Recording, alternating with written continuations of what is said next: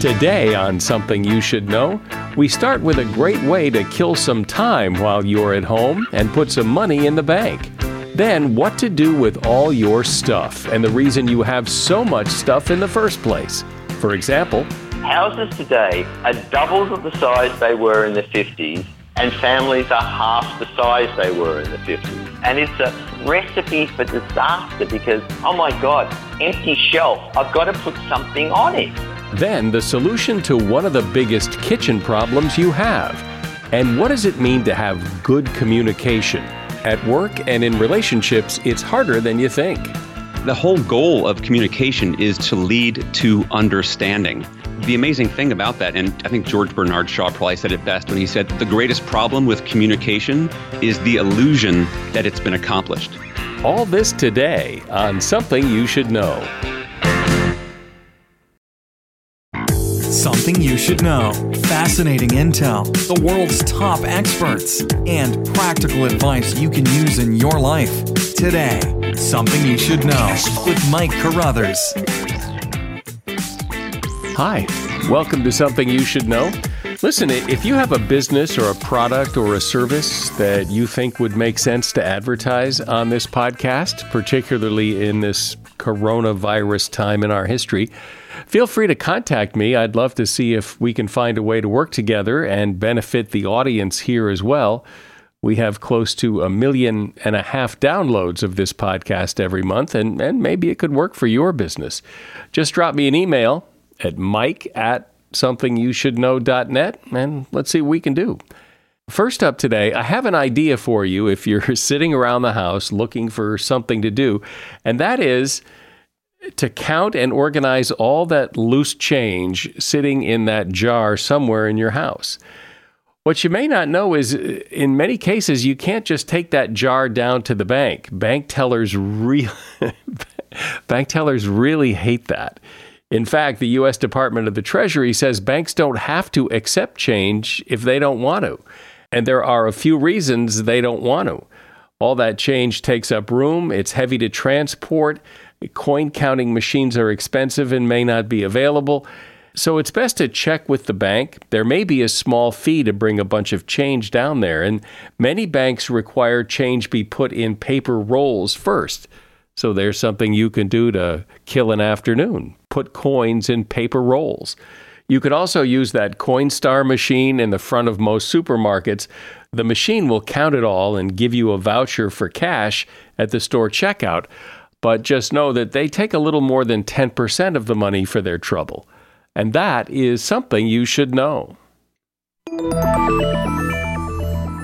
Since so many of us are spending a lot of times in our homes, surrounded by all our stuff, let's talk about your stuff. Why you have it, what to do with it, how to organize it, and maybe how to get rid of some of it. There's nobody better to talk about stuff than Peter Walsh. He's been helping people get organized one on one and in TV shows and in books. I think he knows more about people and their stuff than just about anybody. His latest book is called Let It Go, and he's here to talk about your stuff. Hey, Peter. So, uh, everybody knows that we probably all have too much stuff, or most of us have too much stuff. Uh, how much stuff do we have? There are two statistics I'll give you here. One is the average American home has 300,000 items in it, which is just mind-blowing. And the other stat is, of the items in your home, you tend to use only 20% of them. Now, I've spent over 20 years helping people organize and declutter their homes. And without exception, when I go into people's homes to help them downsize declutter, organize their homes.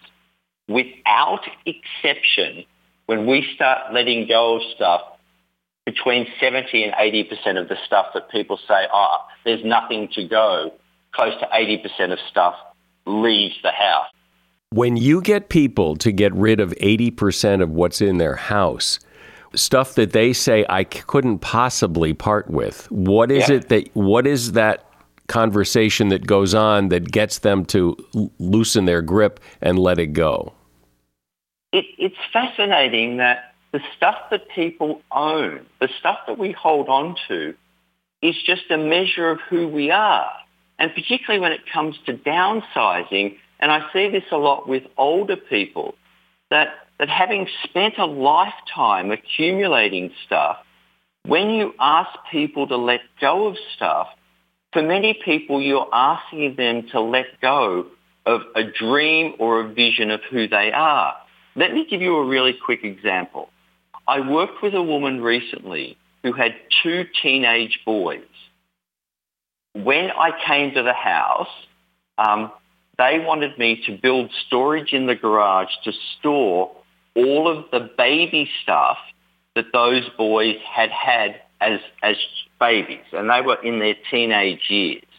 All the babies' clothes, all the toys, cribs, bassinets, and the boys were 15 and 17. Crazy. The first question I asked her was, are your best years with your boys in front of you or behind you? Are your best years with your boys in front of you or behind you? She immediately started sobbing and couldn't talk to me. That's because when you or I looked at those babies' clothes, what we saw were babies' clothes that hadn't been touched or used in 17 years. When she looked at those babies' clothes, she saw her value and her worth as a woman, as a mother, as a wife. And for you or I to ask her to let go of those clothes, she had to let go of what she saw as her most valuable time as a person in that family. Memory clutter. That's what we were looking at. And so when you are working with many people asking them to let go of their stuff, you have to first work with them to let go of what the stuff represents to them. And so letting go of clutter is often not about the stuff, but about what the stuff represents. I recently had this experience. Uh, my family moved to a new house, and I had some furniture, and I loved this furniture from my old house. It, uh, it was a real find. It was gorgeous. I loved it. It reminded me of a great time in my life, and I had a really hard time letting it go.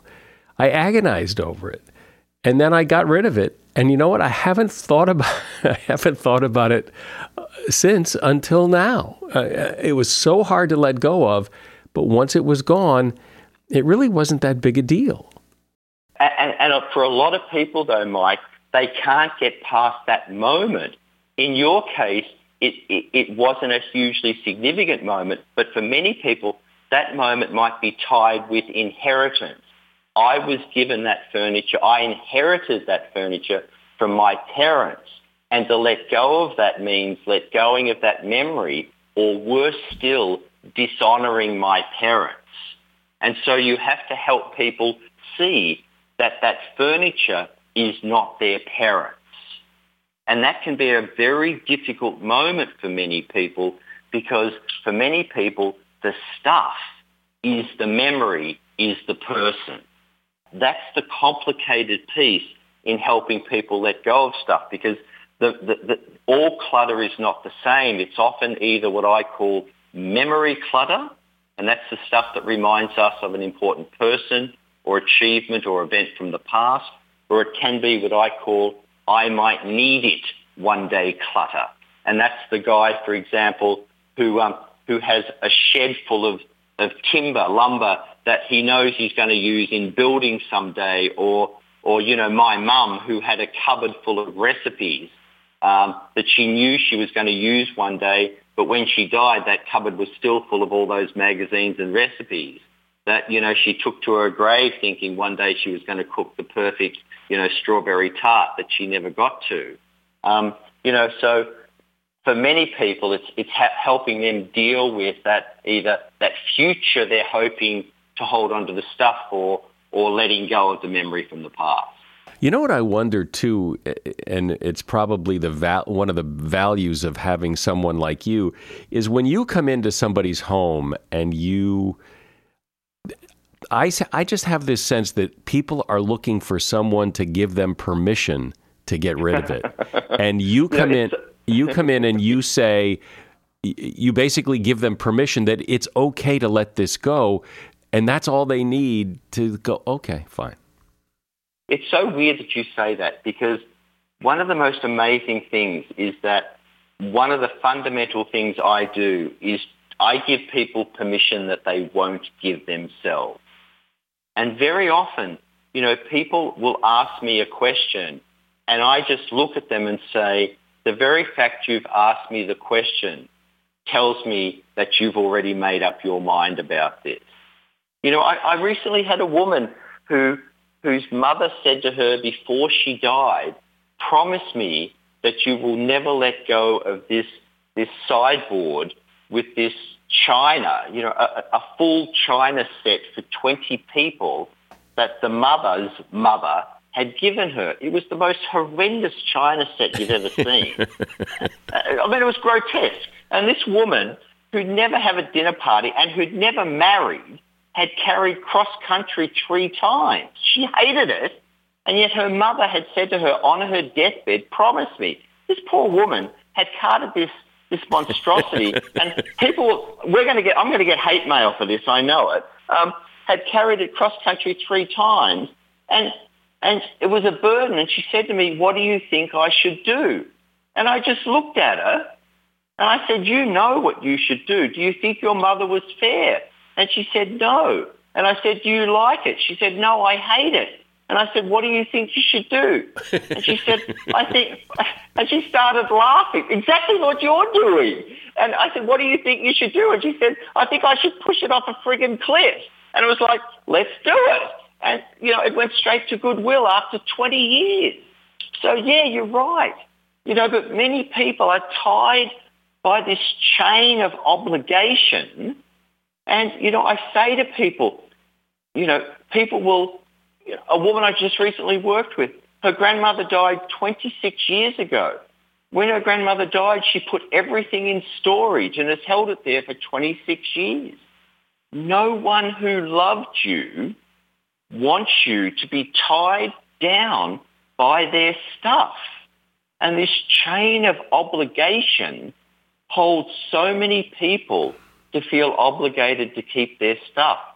Stuff can be a terrible burden and, you know, as you say, sometimes it's just a matter of nodding, smiling, and saying, you know what you should do.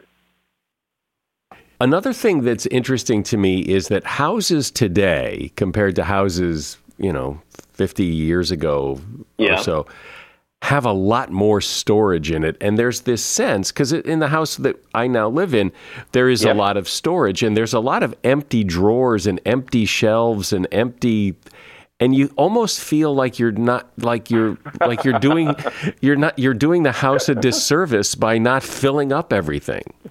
The thing is that houses today are doubles of the size they were in the 50s and families are half the size they were in the 50s. And it's a it's a recipe for disaster because oh my god, empty shelf, I've got to put something on it. And it's this crazy this crazy thing and it's complicated by the whole marketing machine. And there's, there's this thing that I call the product and the promise. And the problem is we go out and buy products, for example, the exercise machine, but what we're actually buying is the promise. So we buy the exercise machine, but the promise we're buying is that somehow when we put it in our bedroom, we will magically start using it and get thinner.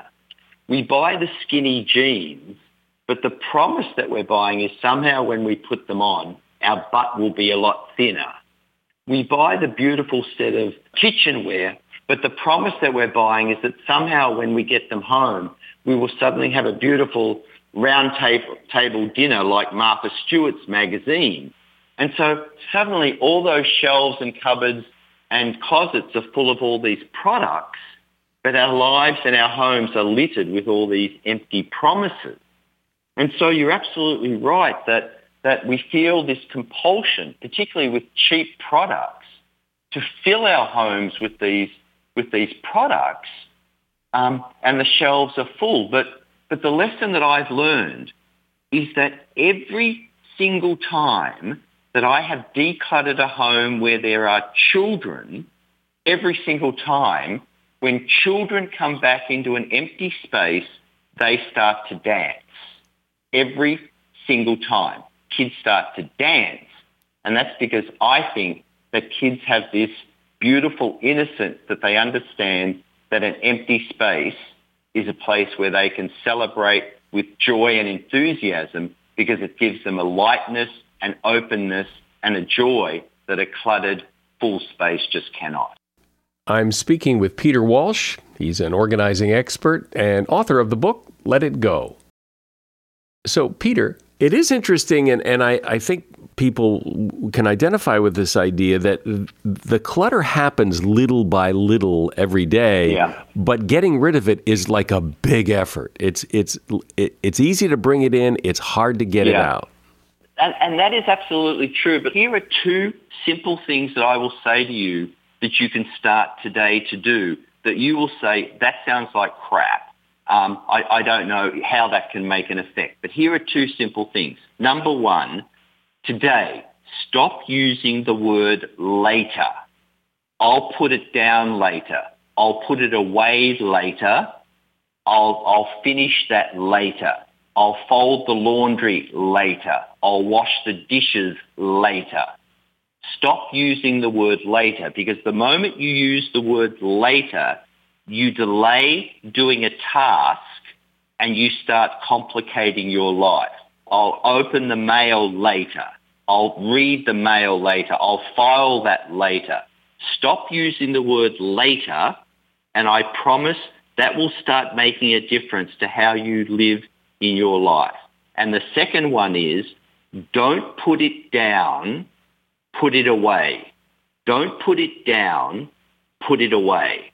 So instead of putting your coat on the floor when you walk in, instead of putting your dirty laundry, um, your, your, your washed laundry on the bed, fold it and put it away. Instead of putting your dishes in the sink, put them in the dishwasher. So if you stop saying later and don't put things down, put them away, I promise if you just start with those two simple changed mindsets, I guarantee that overnight you will start to see a change in clutter in your home. It sounds ridiculous. Try it for a week and you will start to see a change. Sometimes I think people think, well, okay, so let's get all this crap out of the house, so we'll go rent that storage locker and yeah. put it all in there. And, and it sort of makes sense. At least it's out of the house, but but I imagine you're you're not big on that. Look, I think storage lockers are a great idea for a short-term problem. You know, if you're moving and you've got, uh, you know, you've got stuff that you want to go through, um, then by all means, if you're painting the house and you need to get stuff out, if you're selling your house and you need to depersonalize it, great idea. But put a timeline on it.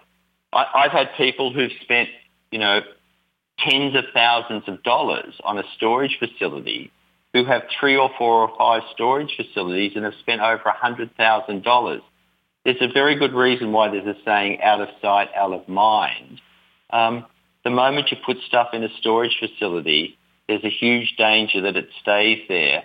And, um, you know, within a year, um, you haven't used it. The truth is you don't need it. And very quickly it becomes, you know, like a gym membership where you pay month after month. And, um, it just becomes, you know, one more thing that you pay money on. And within a year, the money that you've spent is worth way more than the stuff that's in the storage locker. And before you know it, you know, you're featured on one of those TLC shows where people are emptying the storage locker and saying, why on earth would people store these clothes from 1995 that look like crap and have moth, moths through them? So from all your years of, of experience doing this, I th- yeah. I, I, what's this advice? Because I think people think all right, where do I where do I even begin? If I decide I really want to clean this mess up, yeah. how do you do it? The first thing is 10 minutes a day. That's just start with 10 minutes a day. You have to start, there are two steps. One, stop the inflow. a lot of people use shopping and buying stuff, you know, even thrift store shopping as kind of a recreational thing. Stop that. Number one. Number two, start with what I call the trash bag tango. Get everyone in your house today to get two trash bags, set a timer for 10 minutes, run around the house, everyone, one trash bag you fill with stuff that's trash, you know, old newspapers, old takeout containers, anything, broken toys, anything like that. And the other one you fill with stuff that uh, can go to Goodwill. If two of you do that for one week, at the end of a week you'll have 14 bags of trash and 14 bags for donation. If two of you do that for a month, you'll have 60 bags of trash and 60 bags of stuff for donation. 10 minutes a day for a month will have you with 120 trash bags leaving the house. 10 minutes a day for one month will make a massive difference. Start there, my friends, and I promise, I promise, I promise, you can start to see a massive difference. I have a, um, a 10 minute a day challenge on my YouTube channel. Just start, start with 10 minutes a day, friends, and I promise in a month you can start to see a massive difference. Start small. What about the stuff that uh, I mean, you can fret over this stuff for for so long. Mm. Mm-hmm. For example, I have a pasta maker. I used yeah. it. I used it in 2015, and I made yeah. pasta, and I enjoyed it. I haven't done yeah. it since. I might want to do it again. I should yeah. probably get rid of it, but I don't want to get rid of it because there could come a day where I think, hey, uh, maybe I ought to make pasta. It was okay. fun five years ago. Okay, here's the deal. It's not my job to tell you or any of your listeners um, whether you should keep a pasta maker or not. But let me ask you two questions that I think would decide, help you decide whether you should keep it or not. Do you like having the pasta maker? Yes or no? Sure. I mean, I don't, okay. I don't, you, I don't uh, okay. like it or dislike it. It's just okay. Then, that, then that, that's fine. Do you have room in your kitchen or in your home to keep the pasta maker? Yes. Okay. Does it cause any stress or anger or discord in your relationship at home having the pasta maker? Well, that's a good question because here's the thing. It it, it, pro- it, probably wouldn't and doesn't, except that when I look at it, I think of people like you. And I think, oh, but Peter would want me to get rid of that because. Well, see, go on. Because it, I don't use it very often, and it's just taking up space, and I really, I, I really don't need it this is where you, you made a mistake about who I am. Um, I, I, as many people do. Um, I, I'm completely neutral about it. I, it's not, if I go into someone's home who's even a hoarder and I ask them, are you happy with the way you're living? Are you happy with this situation? And they say yes. My response is, I'm really happy for you. And I mean this genuinely. Then live the life you wish. It's not my job to tell you how to live your life. That, that's the ultimate arrogance for me to, to, to think that that's my job to tell anyone how to live their life. On the other hand, if they say to me, I'm drowning, I really need your help, I'll move heaven and earth to help that person. And in your case, if, if you're happy with that machine, if you have room in your house and if it doesn't cause you any discord in your relationship, it's not my job to tell you whether to keep it or not. But if you meet those three criteria, you have room, it's not causing you stress, and you feel happy enough having it in your home, knock yourself out. Put it in a cupboard if you don't use it often. My suggestion would be to keep it up high out of the way. And next time you want to use that pasta maker, make an extra bag of it and you know, freeze it and send it to me via FedEx so I can have a dose of it as well.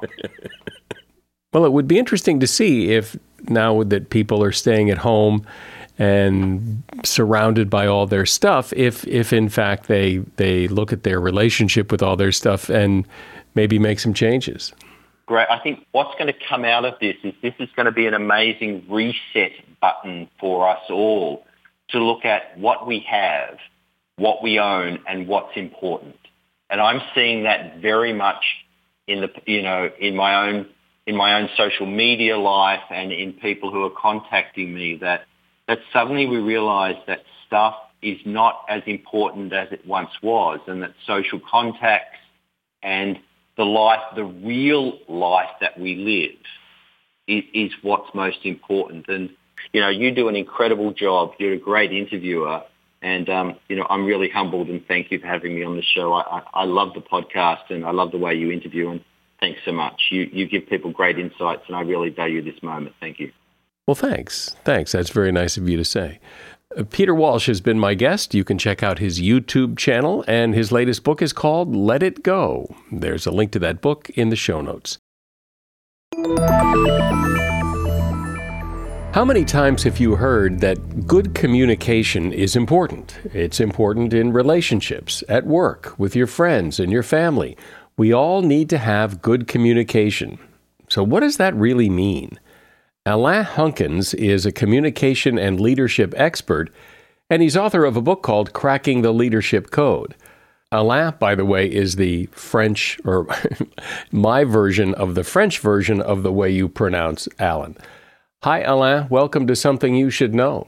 Thanks so much, Mike. So, what does it mean to communicate well or have good communication? Where do we start this discussion? Communication may be one of the most underrated subjects out there. Everyone thinks of it as a real vanilla thing. Like, why would I need to talk about communication or, think about it? It's kind of like your internet connection. You don't really think about it until it's not working. And the fact is, communication is a lot harder than it looks. So, making sure that we know why we're communicating and how we're communicating is really key to success. The fact is, better communicators have better marriages, they make more money, they have higher self esteem, they land better jobs, they come from happier families, and they have well adjusted children. Those seem like pretty good reasons to be a better communicator.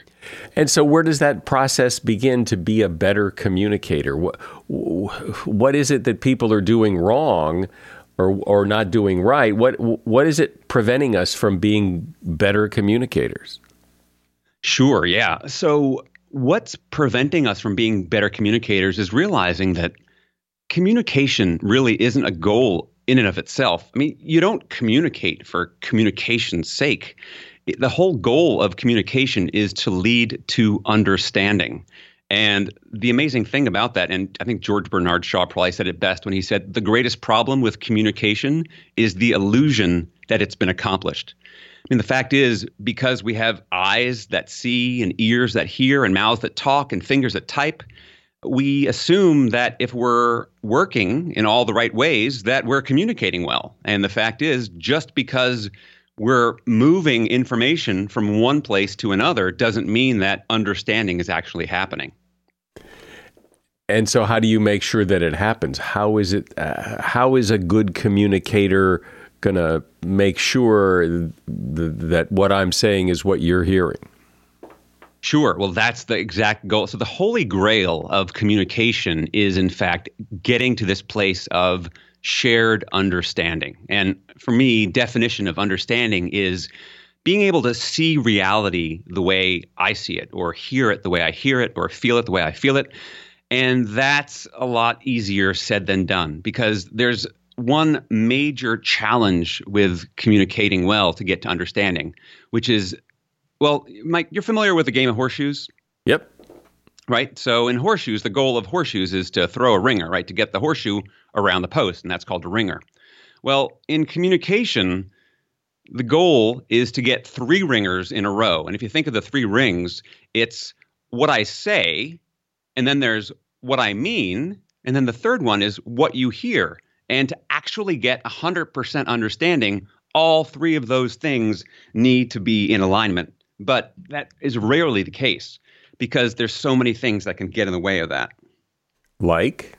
For example, it's just interpretation of what we hear. So, for example, um, let's say that I give you a, a sentence like, um, Is he driving to California tomorrow? Well, depending on which words you interpret in what I'm saying, it's not going to necessarily mean the same thing. I can say, is he driving to California tomorrow versus is he driving to California tomorrow?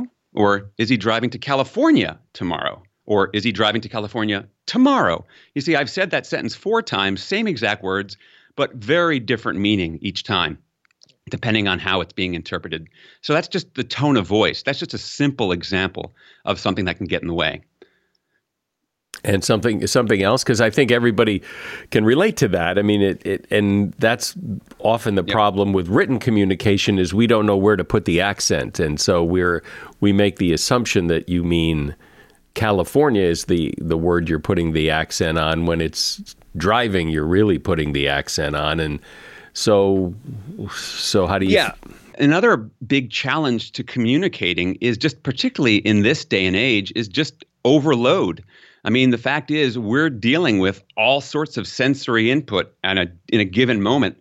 I mean, just consider that just every single second, there are more than 8,879 tweets tweeted. There's 81,000 Google searches. There's 83,000 YouTube videos. I mean, we're, we're drowning in information, but we're starved for insight. And I noticed that just for myself, like I can be at home and my wife can be talking to me and I'm checking my phone and I literally have to stop and say, I'm sorry, were you talking to me? Because I didn't hear a, a thing that you just said. Because one of the hardest things to create understanding is a scattering of focus. If we're not focused on what's actually happening in front of us, it's very difficult to come to understanding. So, this whole sense that we can be multitasking and being distracted by other things and keeping up with everything or getting the gist of it, it actually doesn't work. Well, I've always thought that you know you can you could be a great communicator. You could be v- being extremely clear. If the other person's you know on their phone and not really paying attention, well, you know it's the you know if a tree falls in the forest, does it make a sound? If if, if nobody's paying attention, you're not really communicating. So the challenge then is what do you do to make sure that you create the right environment for people to be able to hear what you have to say and, and truly listen to that, which is again easier easier said than done. Um, and that's just if you're you're that's in, in person. I mean, obviously, when you're further away, when you're trying to do this remotely or doing this via email, it gets even harder. It gets even harder, and it's amazing how much people don't realize what they think is super clear oftentimes isn't. Yeah, well, who hasn't misread or misinterpreted the meaning of a text or an email or a letter or whatever or a memo. It's just I mean, it's it's human nature. Just because I'm reading the words you wrote doesn't mean I'm eh, taking away the meaning you meant. Yeah, exactly. Is that what happens is when we when we're starting in in communicating is is realizing that you know, we want to get to this place of shared understanding. And what happens is we, we jump to these conclusions or assumptions and we generalize. And what we need to do is get more specific. So, for example, if I said to you, you know, Mike, let's meet for Saturday. Let's meet for lunch on Saturday at noon. Now, you say, okay, let's do that. Well, the likelihood that we'll actually show up at the same place at the same time is not very likely. Now, if we compare that with, all right, Mike, let's meet for lunch at noon, Saturday, July 2nd, at Ellen Stardust Diner on the corner of 51st Street and Broadway in Manhattan. You notice that we have so much more specificity, and then the likelihood of us following through is going to show up and make it happen. So as as self evident as that is, it, it often doesn't happen. It it often people don't aren't clear about, um, you know, like you said. I mean, it's happened to me so many times where I'll uh, people don't follow through. They don't follow up. They don't get that specificity. So nothing ever gets done. Yeah, we make these assumptions. We make these assumptions where we assume if we just talk in general about a subject, is that people know what the end goal is. And psychologists have this great term for it. It's called the projection bias, where we unconsciously assume other people have the exact same thoughts and feelings that we do. I mean, if you've ever met with somebody, and this can be in a work setting or just as a friend, and you say, "Hey, let's get together sometime," it's it's not going to happen and so creating clarity. Now, one of the techniques I like to use and teach people is really simple. It's called asking for a receipt. Now, if you stop and think about it, what are receipts? I mean, receipts are confirmation of a completed transaction. And in general, in life, the more important the transaction, the greater likelihood we'll ask for a receipt. So, for example, if you buy a candy bar, you might not get the receipt from the store, but you would never dream of buying a car without getting a receipt. And so, in communication, asking for a receipt is a way to confirm that what you've been saying is actually what's being understood. And there's a great example of the power of asking for a receipt that comes from the fast food industry, actually. So, back in the 1980s, in fast food, it was very common for people to go to the drive through and order through the intercom. And then when they drive up to the window, that their order would be filled with mistakes. And this was consistent across the industry for years and years. And then all of a sudden, drive through mistake rates just suddenly plummeted. And there wasn't any new technology that was invented. It was actually a really simple solution. What happened was the employees started asking for a receipt. That is, after a customer would place the order through the intercom, the employee would repeat the order back before they'd start making it. I mean, super simple. And then someone could confirm and say, yes, you've got that right, or no, I didn't say that. So we can all use that simple technique with people in our lives, just asking for a receipt. Am I hearing what you're saying? And then confirming that. Because if we don't confirm the action before we leave and separate, there's a pretty good likely likelihood that we'll be going off and doing different things, and then we're working at cross purposes. One of the things that's interesting to me is is how people sometimes think that when you're trying to communicate something, that the more information you give, the better. Uh, that, that somehow the more arguments you give somebody, or the more details, or the more benefits, or the more whatever, that that makes you more persuasive. And yet, my experience is that, that, that that's not true. That more is not better. Well, exactly. In fact, less is more when it comes to communication. In fact, another principle I teach is around this idea of having a clear central message. And that's not central messages, it's one specific central message. I think it was Winston Churchill that once said if you have an important point to make, don't be subtle, don't be clever, use a pile driver. Hit the point once, then come back to the same point, hit it again, and then a third time, give it a tremendous whack. So in journalism, they call this not burying the lead. So, for example, if I wanted to tell you this story, Mike, about this exciting thing that happened to me when I went to Starbucks this morning, it probably wouldn't be a good idea for me to say, So, Mike, I went to Starbucks this morning and there was this big line of people in front of me, and I was trying to decide if I wanted to get a venti or grande cappuccino because I've noticed I've had a hard time sleeping lately, and I'm wondering if the caffeine's impacting that. And then I noticed this woman's in front of me online, and then in front of her, there's Brad Pitt.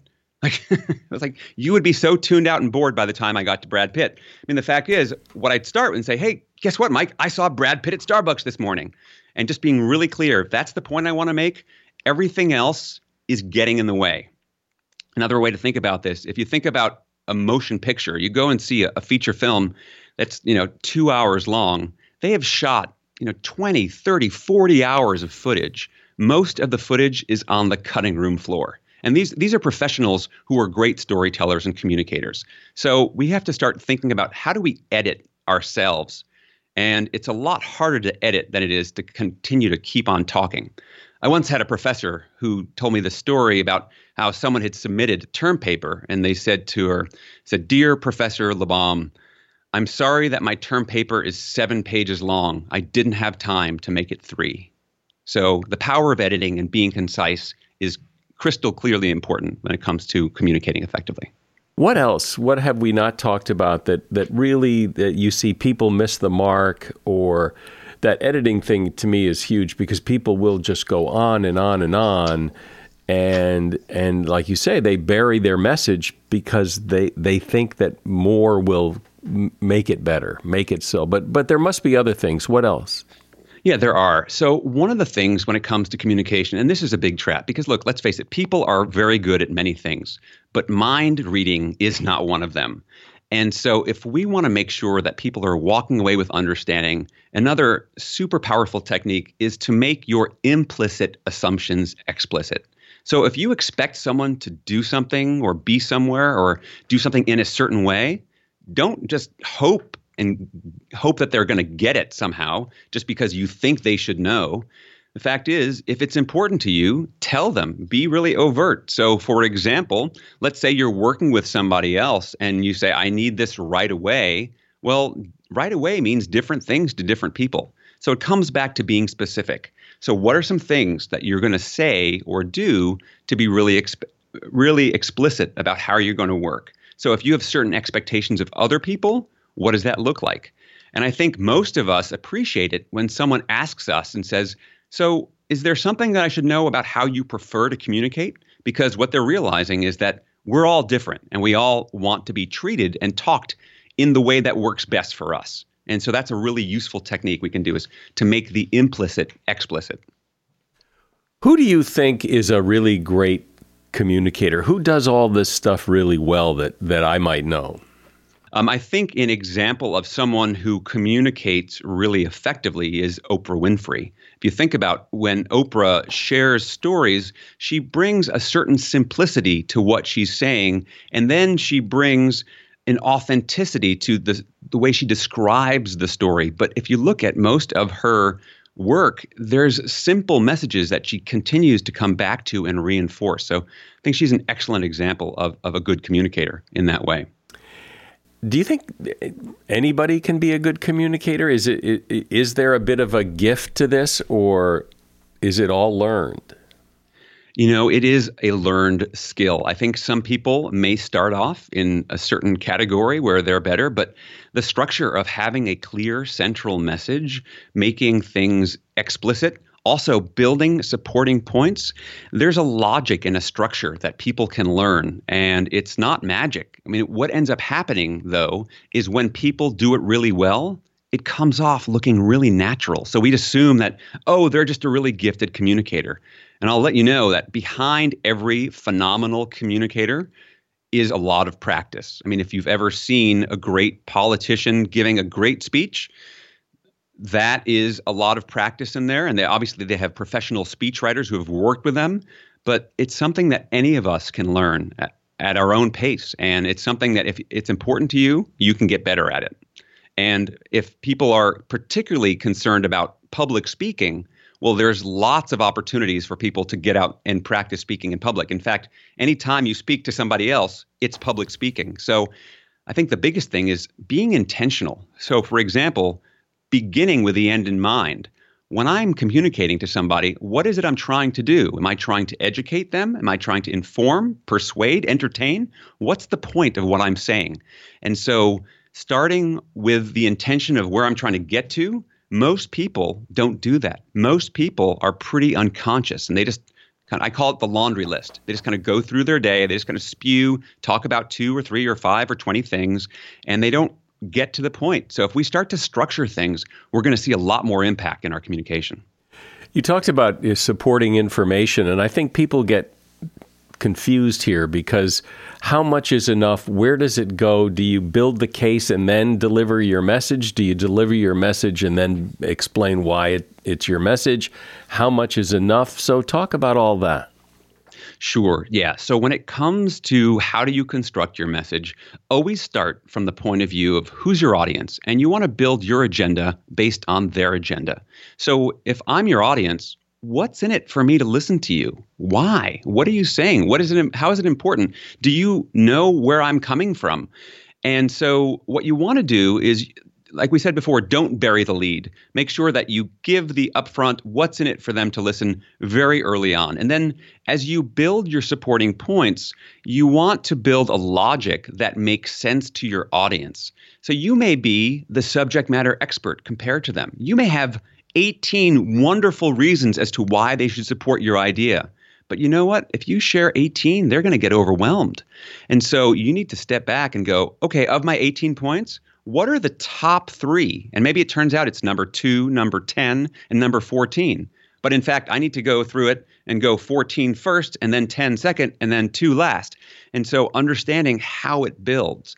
And if the stakes are really high, it's a really good idea for me then to find someone else and practice this and get some feedback.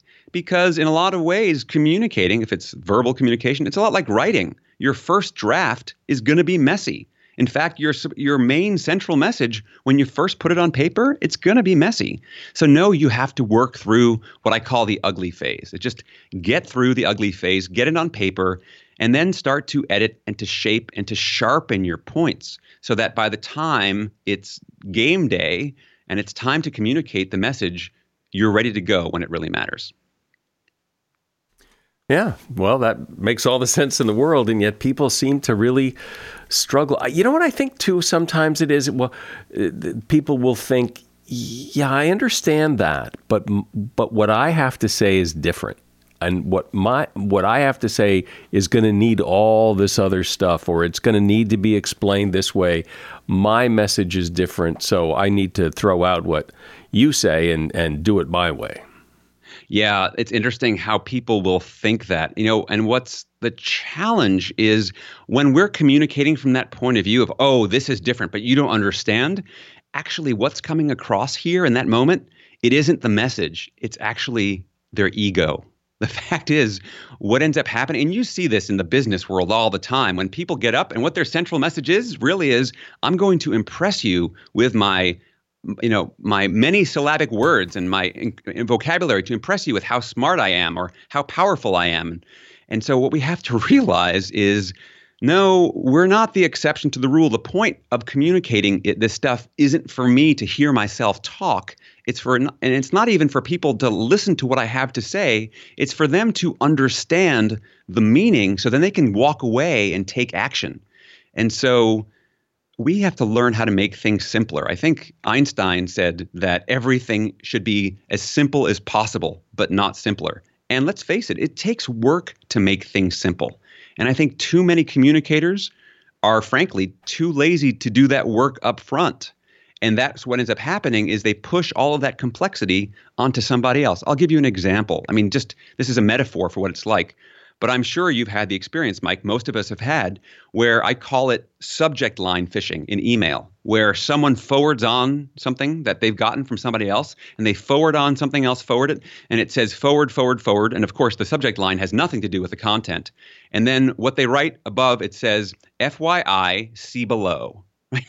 and they just make you dig fishing for what the heck this email is really about. Now, everyone hates when that happens to them. However, lots of people confess to doing it. And why do we do it? Because in the moment, it's so much easier just to press the forward and send on that email than it is to stop and think about what do people need to do.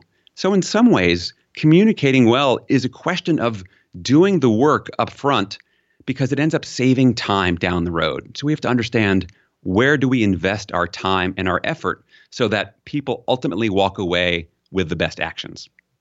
Well, being in the communication business, I find this you know really a fascinating topic. But as you said at the very beginning of our conversation, you know people don't think a lot about it as a topic of something. You know, we just communicate. We just say what we say. We write what we write.